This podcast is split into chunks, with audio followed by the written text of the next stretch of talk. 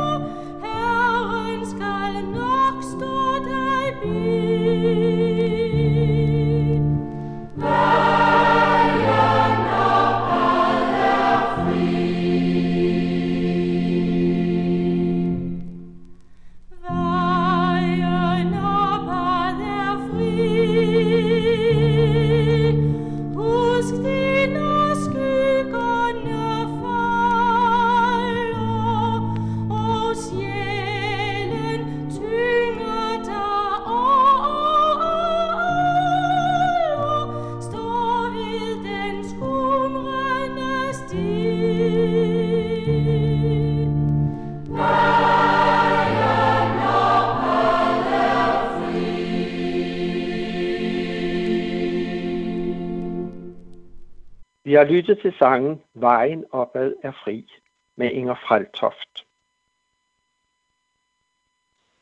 Hvad er det, der så ofte slår os mennesker ud?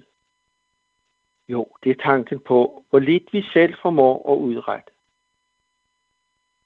Igen og igen oplever vi, som at løbe panden mod en mur og mister modet, fordi vi ikke synes, at vi har de nødvendige ressourcer og kræfter til rådighed. Vi sammenligner os gerne selv med andre, som vi synes har og kan så meget mere end os. Og så kommer vi til det resultat, at vores ressourcer på ingen måde kan slå til i forhold til de udfordringer, vi står overfor. Sådan har jeg oplevet det igen og igen, når jeg sammenlignede mig selv med andre. At jeg fuldstændig var ved at miste modet og opgive æret. I dag skal vi møde en af Israels konger, som kan lære os noget om bøn. Og vi skal lytte til den bøn, som han bad. Kongen hed Asa, og var konge i den sydlige del af Israel, det der hedder Judarige, i slutningen af 800-tallet før Kristus.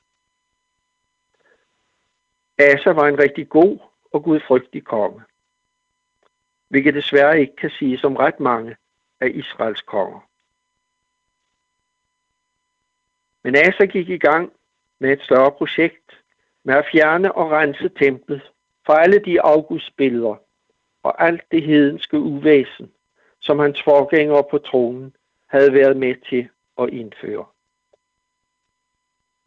Men alt det positive, han gjorde her, sparede ham ikke for senere at komme ud i alvorlige vanskeligheder. Hans folk blev nemlig angrebet af et fjendtligt folk, som kom mod Asa og hans folk med en million stærke kriger. Hvad skulle Asa stille op? Han og hans folk var bragt i en situation, hvor de bare måtte erkende, at de stod over for en hær, der var langt større og langt mere veludrustet end deres egen beskedne herstyrke. I den situation beder kong Asa en bøn, som vi finder i 2. krønikebog, kapitel 14, vers 10, hvor der står, Asa råbte til Herren sin Gud og sagde, Herre, for dig er der ingen forskel på at hjælpe den, der har stor styrke, og den, som ingen har. Hjælp os, Herre vor Gud. For dig støtter vi os til, og i dit navn er vi draget ud mod denne her. Herre, du er vor Gud, og for dig formår intet menneske noget. Nej, for Gud er der ingen forskel på at hjælpe den, som har stor styrke, og den, som ingen har. Det kan også i dag. Når vi står der, hvor vi må erkende, at vores egne ressourcer synes alt for små.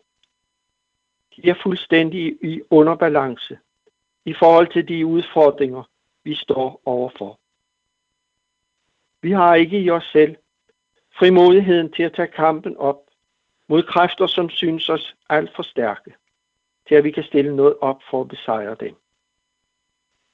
Livets forskellige omstændigheder har indhentet os, så vi hverken ved ud eller ind. Vanskelighederne tårner sig op på os som et uoverstigeligt bjerg.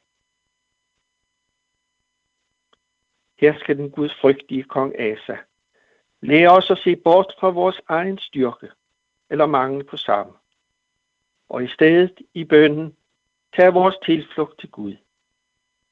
Det er, når det kommer til stykket, ikke vores egen styrke, som er det afgørende, men Guds.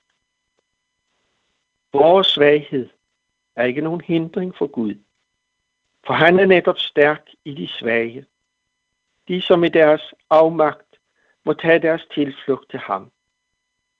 Ja, deri ligger vores sande styrke. Når jeg er magtesløs, så er jeg stærk, som apostlen Paulus udtrykte det. Guds store magt kom af hans folk til at opleve, da de mod alle odds vandt en stor sejr over deres fjender. Gud er mægtig i de svage.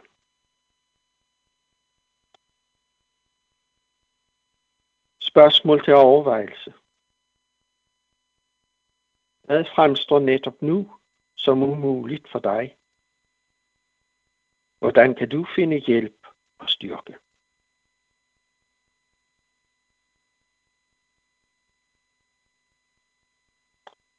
Lad os bede. Herre Gud, overbevis os om, at for dig er ingenting umuligt.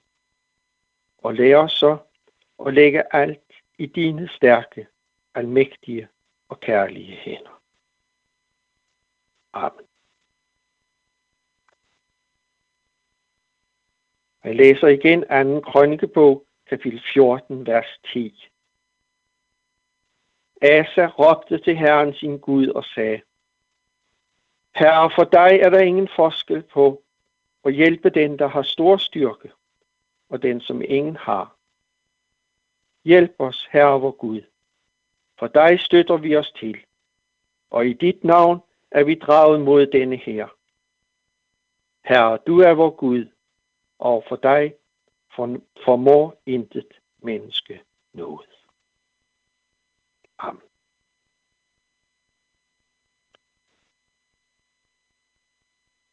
Vi skal lytte til sangen Gud, vi er i gode hænder.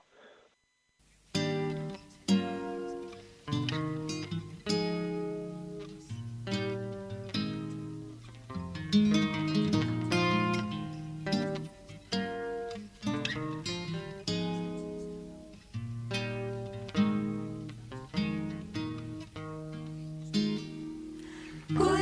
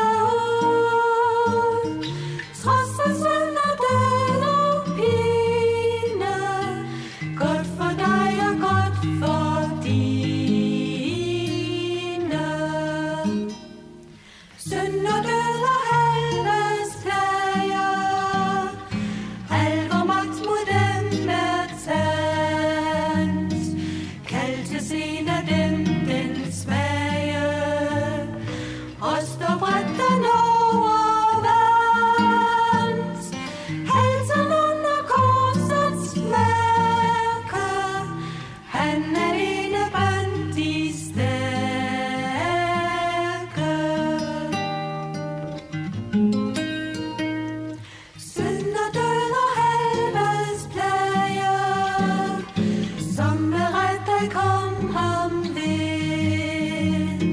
Bare gå selv til nu.